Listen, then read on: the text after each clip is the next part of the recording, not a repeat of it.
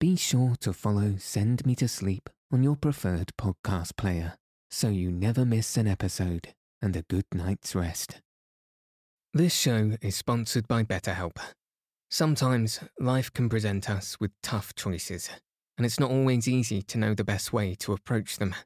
Whether you're dealing with decisions around career, relationships, or anything else, I've found therapy very useful in helping you figure out your priorities whilst you navigate life, so you can move forward with confidence and excitement.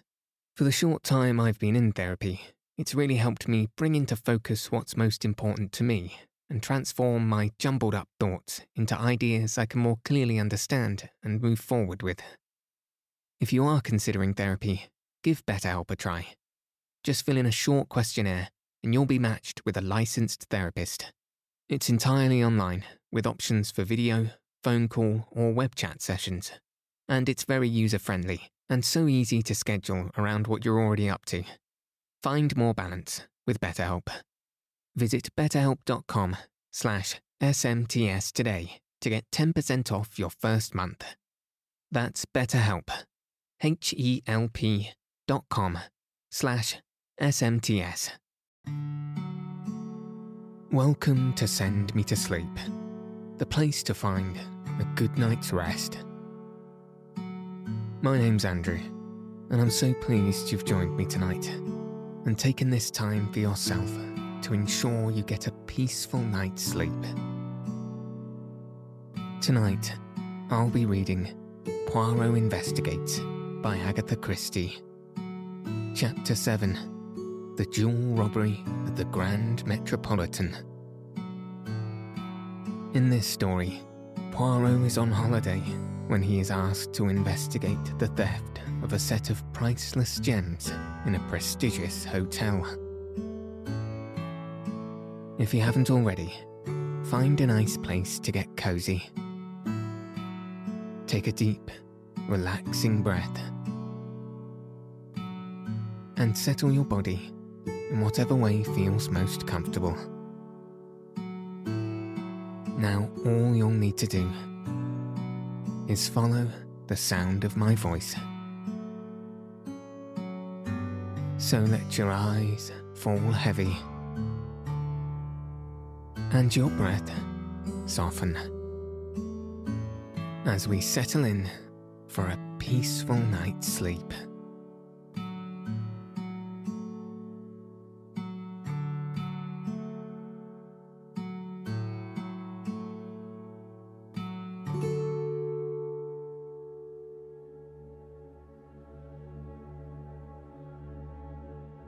The Jewel Robbery at the Grand Metropolitan.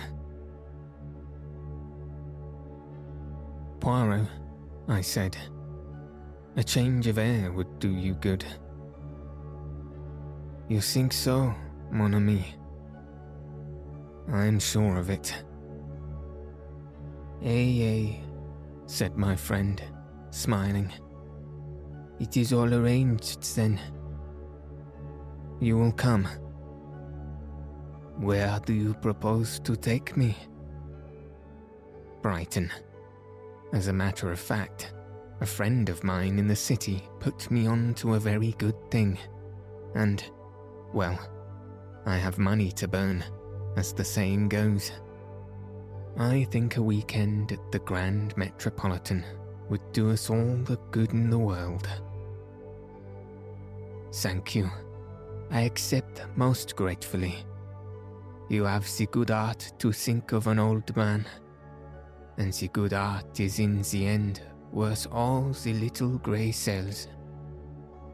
Yes, yes, I who speaks to you am in danger of forgetting that sometimes.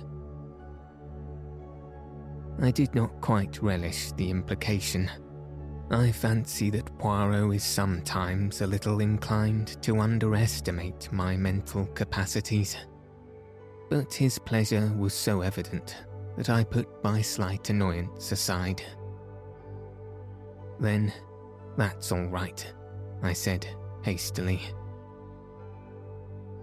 Saturday evening saw us dining at the Grand Metropolitan in the midst of a jolly throng. All the world and his wife seemed to be at Brighton. The dresses were marvellous, and the jewels, worn sometimes with more love of display than good taste, were something magnificent.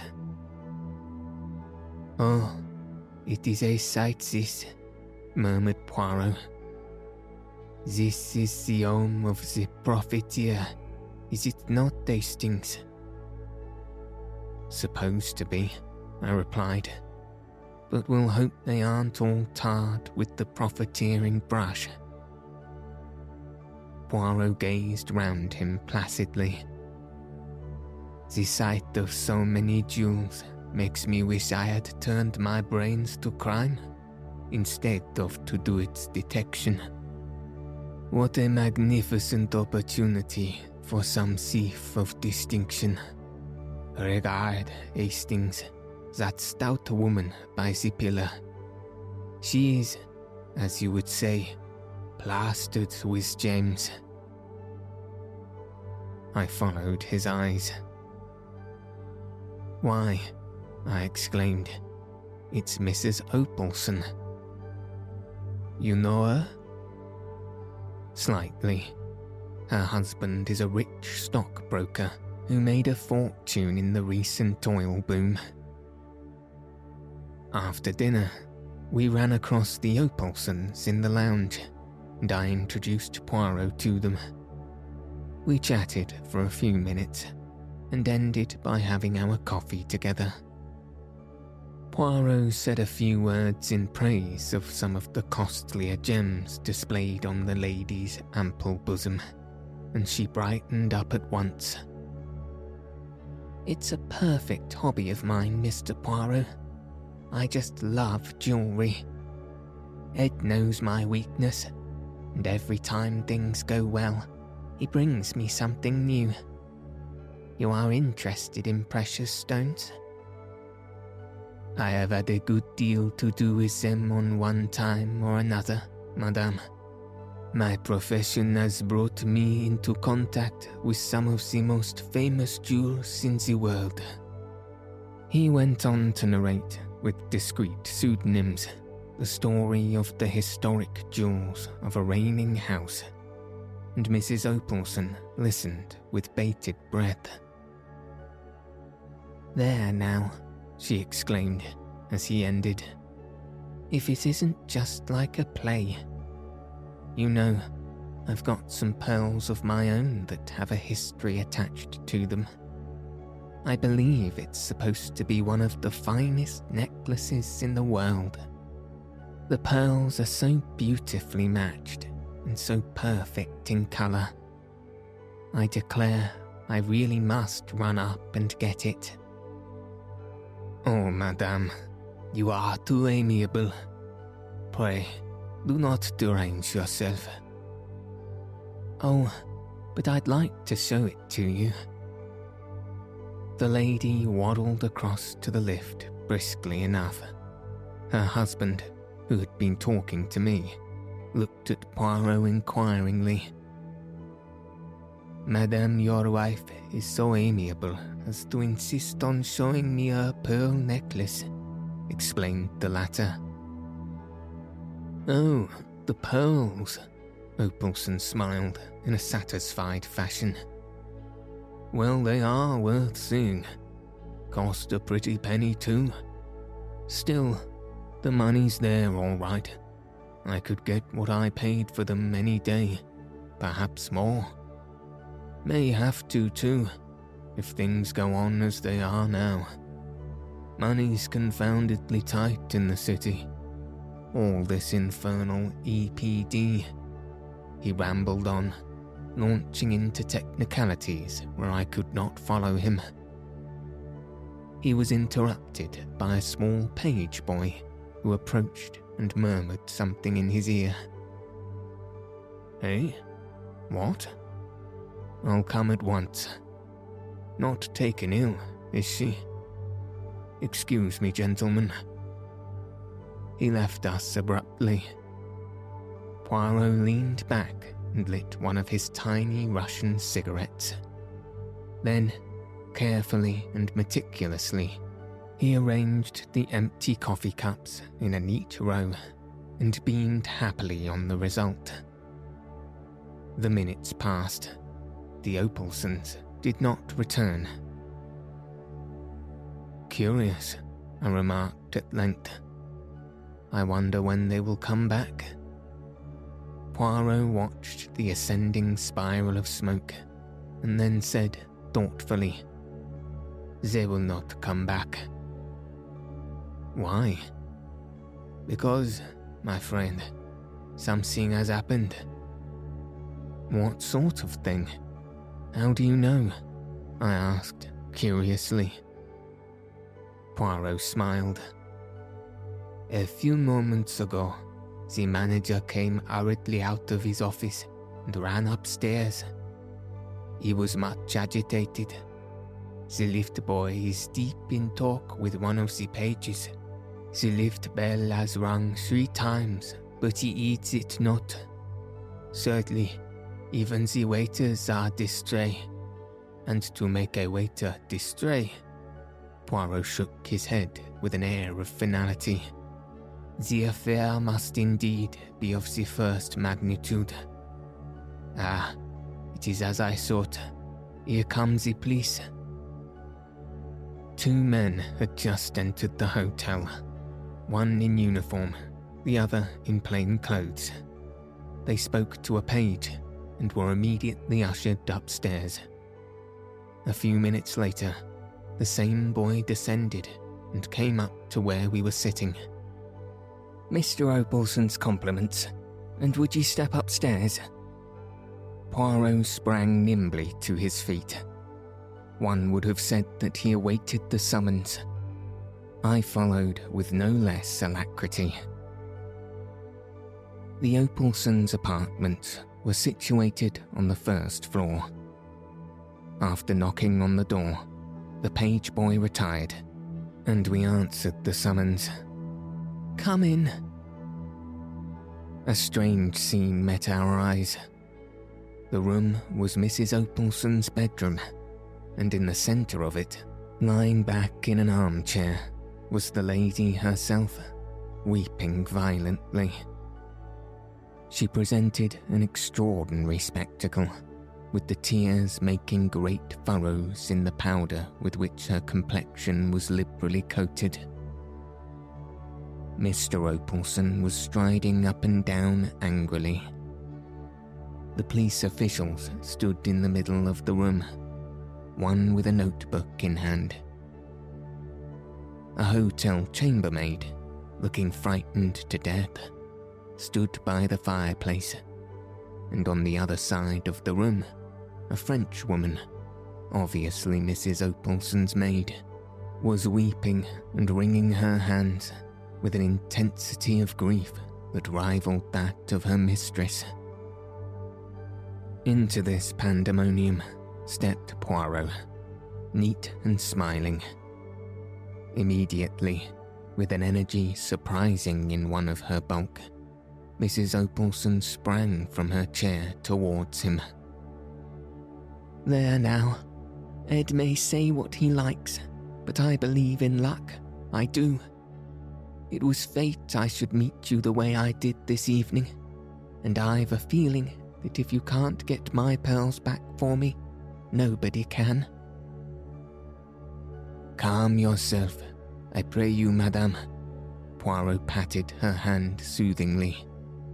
"Reassure yourself. All will be well. Hercule Poirot will aid you." Mister Opalsen turned to the police inspector. "There will be no objection to my, uh, calling in this gentleman, I suppose?" "Not at all, sir," replied the man civilly, but with complete indifference. "Perhaps now your lady's feeling better, she'll let us have the facts." Missus Opalsen looked helplessly at Poirot. He led her back to her chair.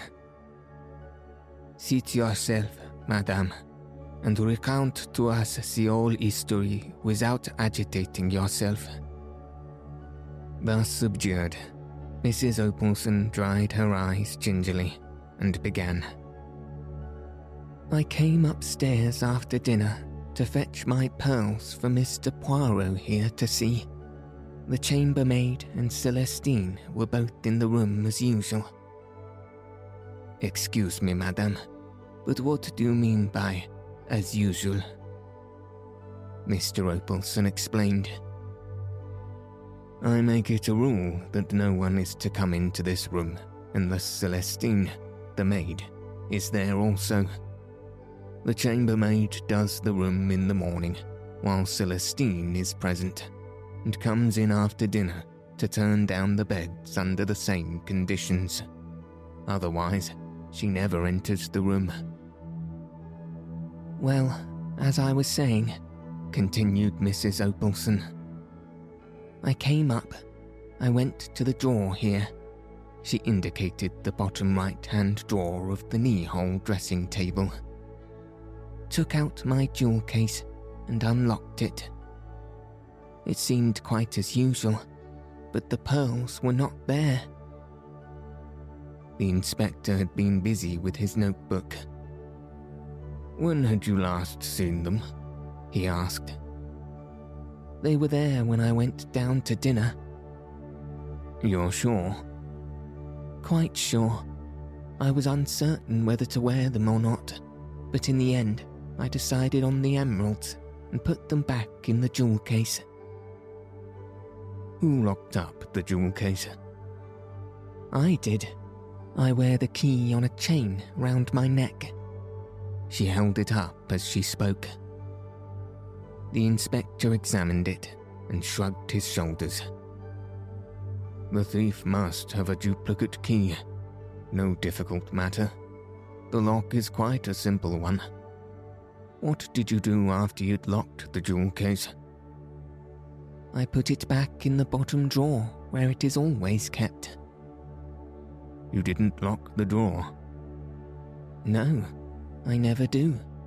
My maid remains in the room till I come up, so there's no need. The inspector's face grew graver. I am to understand that the jewels were there when you went down to dinner, and that since then, the maid has not left the room. Suddenly, as though the horror of her own situation for the first time burst upon her, Celestine uttered a piercing shriek and, flinging herself upon Poirot, poured out a torrent of incoherent French. The suggestion was infamous that she should be suspected of robbing Madame. The police were well known to be of a stupidity incredible. But Monsieur, who was a Frenchman, a Belgian, interjected Poirot, but Celestine paid no attention to the correction. Monsieur would not stand by and see her falsely accused, while that infamous chambermaid was allowed to go scot-free. She had never liked her, a bold, red-faced thing, a born thief. She had said from the first that she was not honest, and had kept a sharp watch over her too, when she was doing Madame's room. Let those idiots of policemen search her, and if they did not find Madame's pearls on her, it would be very surprising. Although this harangue was uttered in rapid and virulent French, Celestine had interlarded it with a wealth of gesture, and the chambermaid realized at least a part of her meaning. She reddened angrily. If that foreign woman's saying I took the pearls, it's a lie, she declared heatedly. I never so much as saw them. Search her, screamed the other. You will find it is as I say. You're a liar, do you hear? Said the chambermaid, advancing upon her. Stole 'em yourself and want to put it on me. Why, I was only in the room about three minutes before the lady came up, and then you were sitting here the whole time, as you always do, like a cat watching a mouse. The inspector looked across inquiringly at Celestine. "Is that true? Did you leave the room at all?" "I did not actually leave her alone," admitted Celestine reluctantly. "But I went into my own room through the door here twice, once to fetch a reel of cotton and once for my scissors. She must have done it then."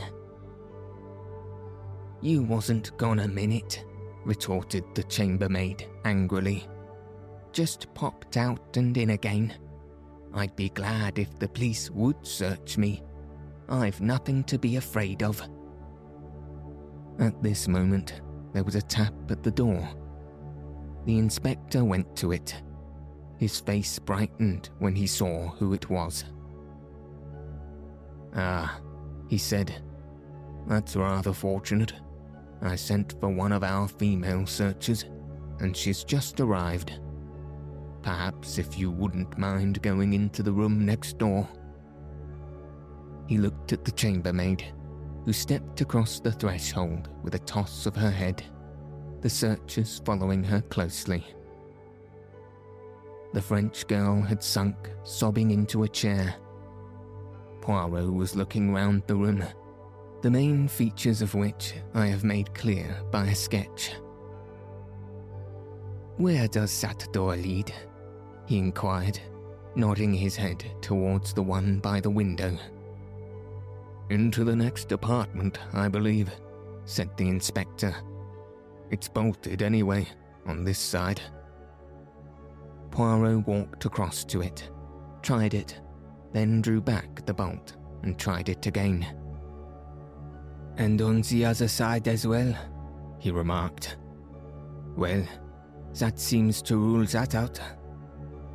He walked over to the windows, examining each of them in turn. "And again, nothing, not even a balcony outside." "Even if there were," said the inspector impatiently, "I don't see how that would help us, if the maid never left the room." "Evidemment," said Poirot, not disconcerted. "As mademoiselle is positive she did not leave the room." He was interrupted by the reappearance of the chambermaid and the police searcher. "Nothing," said the latter laconically. "I should hope not, indeed," said the chambermaid virtuously. "And that French hussy ought to be ashamed of herself, taking away an honest girl's character." "There, there, my girl, that's all right," said the inspector, opening the door. "Nobody suspects you. You go along and get on with your work." The chambermaid went unwillingly. "Going to search her?" she demanded, pointing at Celestine. "Yes, yes." He shut the door on her and turned the key. Celestine accompanied the searcher into the small room in her turn. A few minutes later, she also returned. Nothing had been found on her. The inspector's face grew graver. "I'm afraid I'll have to ask you to come along with me all the same, miss." He turned to Missus Opalsen. "I'm sorry, madame, but all the evidence points that way. If she's not got them on her, they're hidden somewhere about the room." Celestine uttered a piercing shriek and clung to Poirot's arm. The latter bent and whispered something in the girl's ear. She looked up at him doubtfully. "Si, si, mon enfant, I assure you it is better not to resist." Then he turned to the inspector. "You permit, monsieur, a little experiment, purely for my own satisfaction?" "Depends on what it is," replied the police officer non-committally. Poirot addressed Celestine once more. You have told us that you went into your room to fetch a reel of cotton. Whereabouts was it? On the top of the chest of drawers, monsieur. And the scissors? They also. Would it be troubling you too much, mademoiselle, to ask you to repeat those two actions? You are sitting here with your work, you say. Celestine sat down, and then, at a sign from Poirot, rose, passed into the adjoining room, took up an object from the chest of drawers, and returned. Poirot divided his attention between her movements and a large turnip of a watch which he held in the palm of his hand. Again, if you please, mademoiselle. At the conclusion of the second performance, he made a note in his pocketbook and returned the watch to his pocket. Thank you, mademoiselle. And you, monsieur, he bowed to the inspector, for your courtesy. The inspector seemed somewhat entertained by this excessive politeness. Celestine departed in a flood of tears, accompanied by the woman and the plainclothes official. Then, with a brief apology to Missus Opalsen, the inspector set to work to ransack the room. He pulled out the drawers, opened the cupboards, completely unmade the bed, and tapped the floor. Mister Opalsen looked on sceptically. You really think you'll find them? Yes, sir. It stands to reason. She hadn't time to take them out of the room. The lady's discovering the robbery so soon upset her plans. No, they're here right enough. One of the two must have hidden them, and it's very unlikely for the chambermaid to have done so. More than unlikely. Impossible, said Poirot quietly. Eh? The inspector stared. Poirot smiled modestly. I will demonstrate. Hastings, my good friend, take my watch in your hand with care. It is a family heirloom. Just now, I timed Mademoiselle's movements. Her first absence from the room was of twelve seconds, her second of fifteen. Now observe my actions. Madame will have the kindness to give me the key of the jewel case. I thank you. My friend Hastings will have the kindness to say, go. Go, I said. With almost incredible swiftness, Poirot wrenched open the drawer of the dressing table, extracted the jewel case, fitted the key in the lock, opened the case, selected a piece of jewellery, shut and locked the case, and returned it to the drawer, which he pushed to again. His movements were like lightning. Well, mon ami, he demanded of me, breathlessly. Forty-six seconds, I replied. You see, he looked round. There would not have been time for the chambermaid even to take the necklace out, far less hide it. Then that settles it on the maid, said the inspector with satisfaction, and returned to his search. He passed into the maid's bedroom next door. Poirot was frowning thoughtfully. Suddenly, he shot a question at Mister Opalsen. This necklace, it was, without doubt, insured. Mister Opalsen looked a trifle surprised at the question. Yes, he said hesitantly. That is so. But what does that matter? Broke in Missus Opalsen, tearfully. It's my necklace I want. It was unique. No money can be the same. I comprehend, madame, said Poirot soothingly. I comprehend perfectly. but Monsieur, who has not this or fine susceptibility, will doubtlessly find some slight consolation in the fact." "Of course, of course," said Mister Opalsen, rather uncertainly. "Still..." He was interrupted by a shout of triumph from the inspector.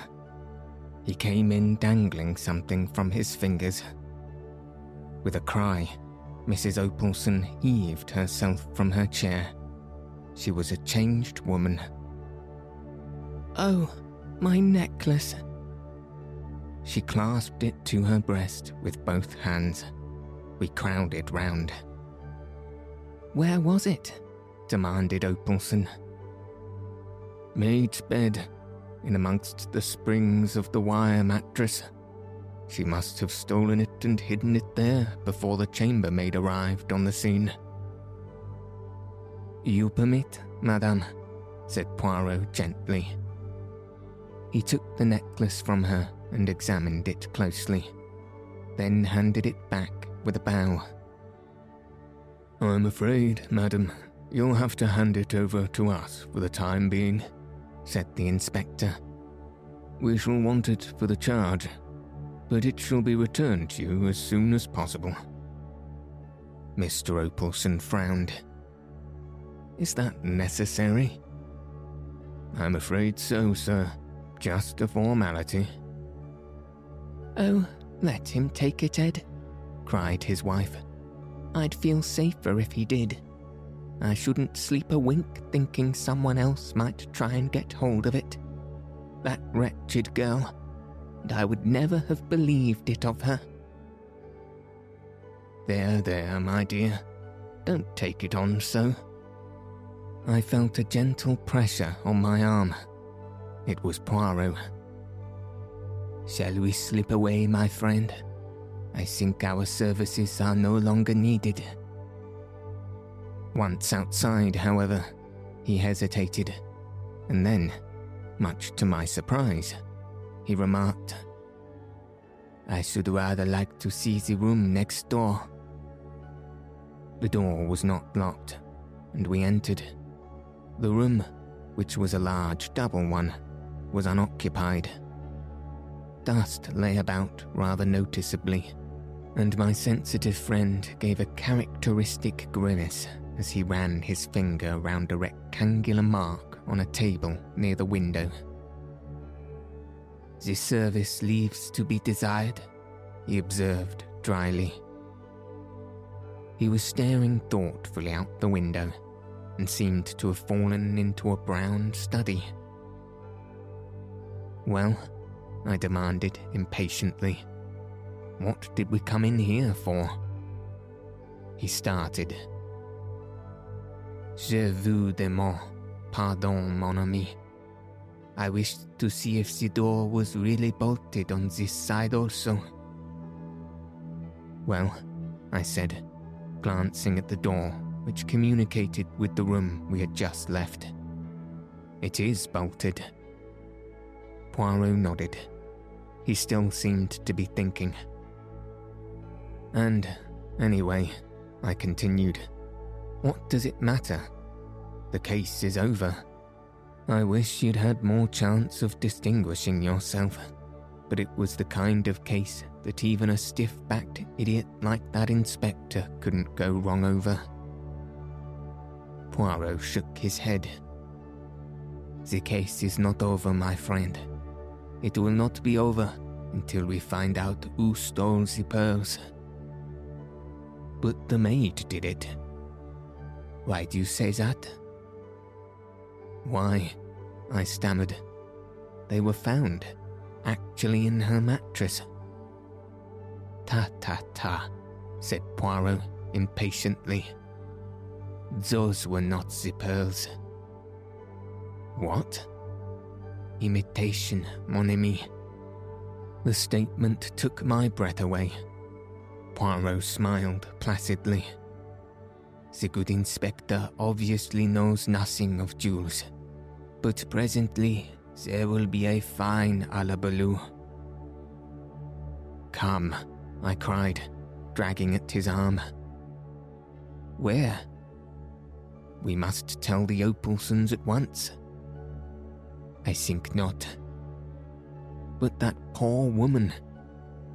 Eh bien, that poor woman, as you call her, will have a much better night believing the jewels to be safe. But the thief may escape with them. As usual, my friend, you speak without reflection. How do you know that the pearls Missus Opalsen locked up so carefully tonight were not the false ones, and that the real robbery did not take place at a much earlier date? Oh, I said, bewildered. Exactly, said Poirot, beaming. We start again. He led the way out of the room, paused a moment as though considering, and then walked down to the end of the corridor, stopping outside the small den where the chambermaids and valets of the respective floors congregated. Our particular chambermaid appeared to be holding a small court there, and to be regaling her late experiences to an appreciative audience. She stopped in the middle of a sentence.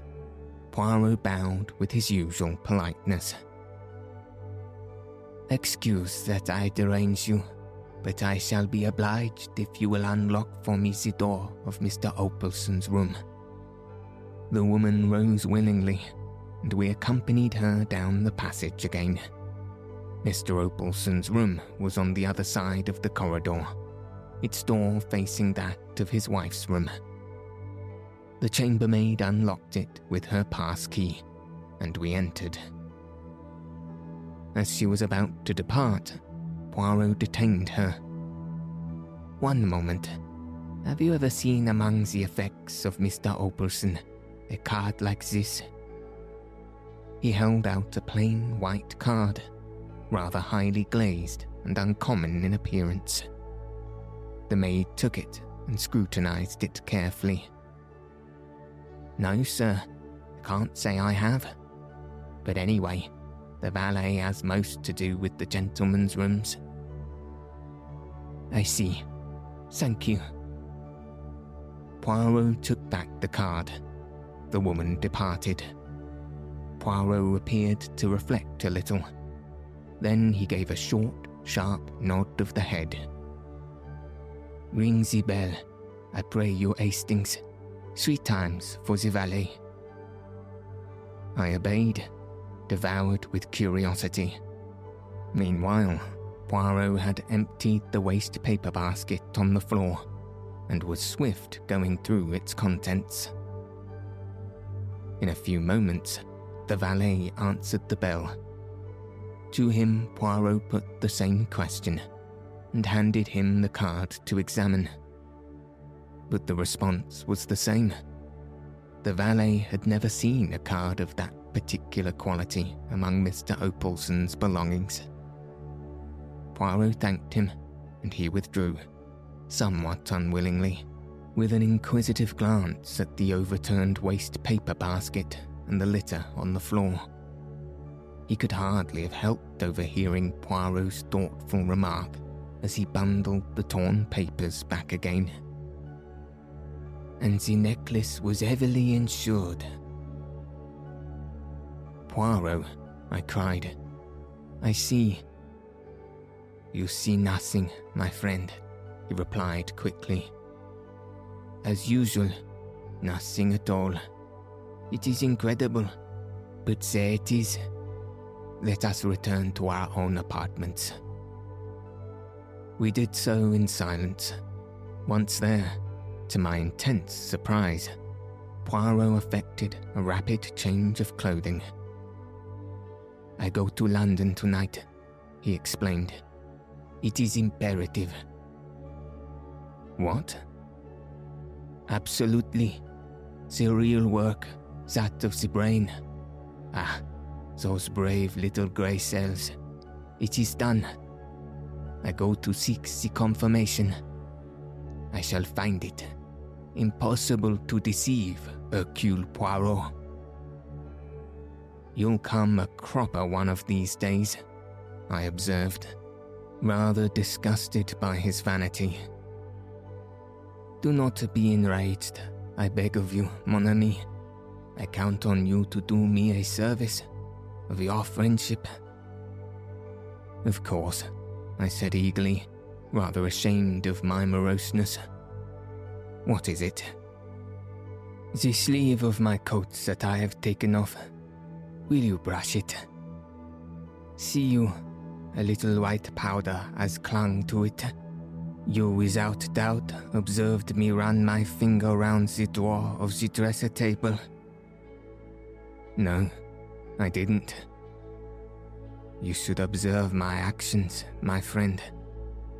Thus I obtained the powder on my finger, and, being a little overexcited, I rubbed it on my sleeve.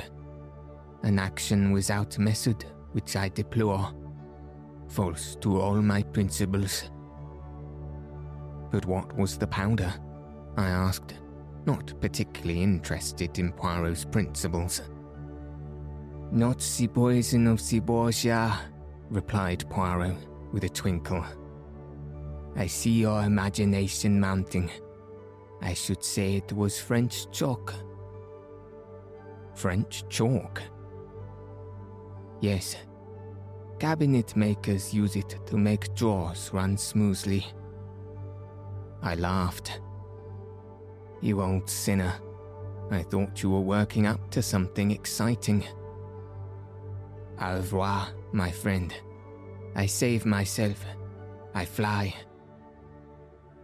The door shut behind him, with a smile, half of derision, half of affection. I picked up the coat and stretched out my hand for the clothes brush. The next morning, hearing nothing from Poirot, I went out for a stroll, met some old friends, and lunched with them at their hotel. In the afternoon, we went for a spin. A punctured tyre delayed us, and it was past eight when I got back to the Grand Metropolitan.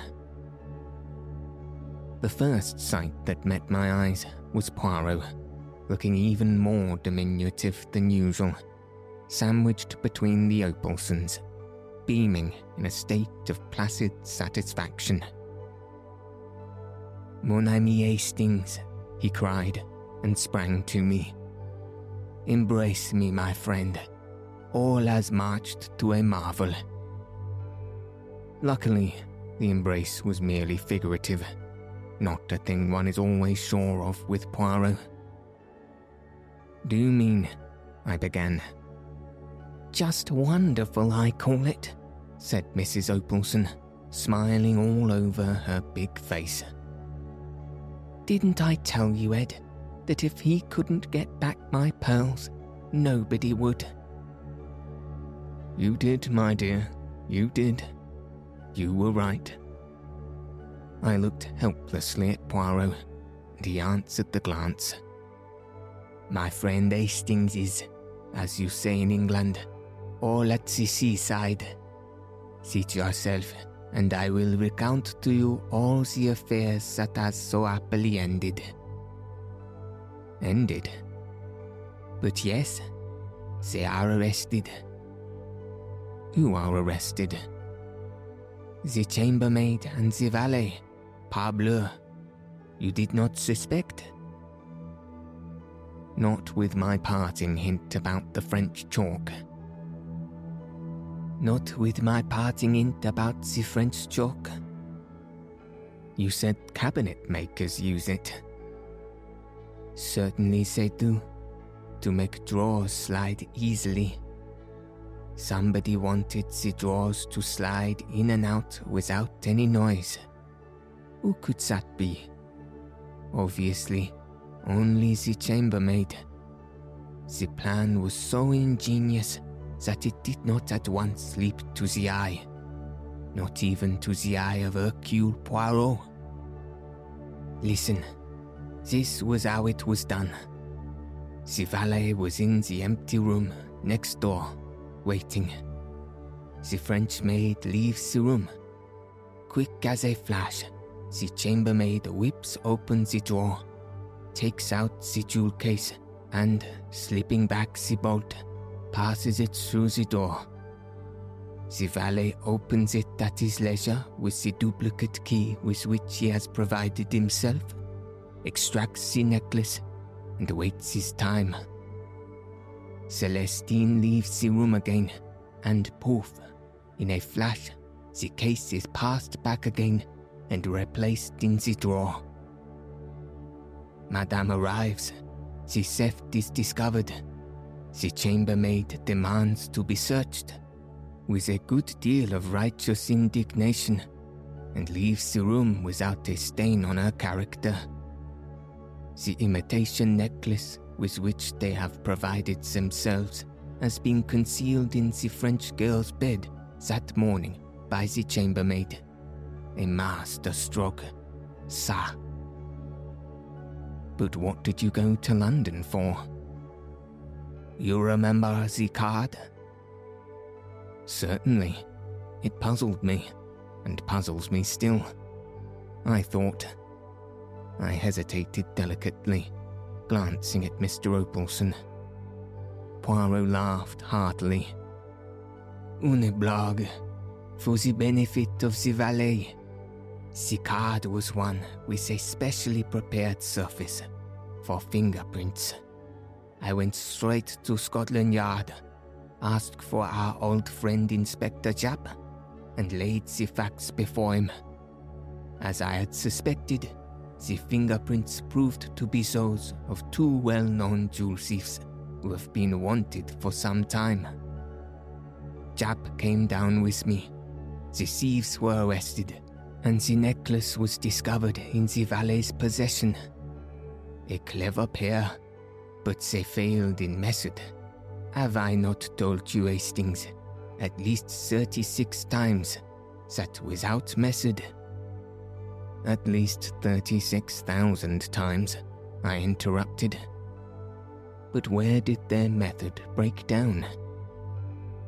Mon ami, it is a good plan to take a place as chambermaid or valet, but you must not shirk your work.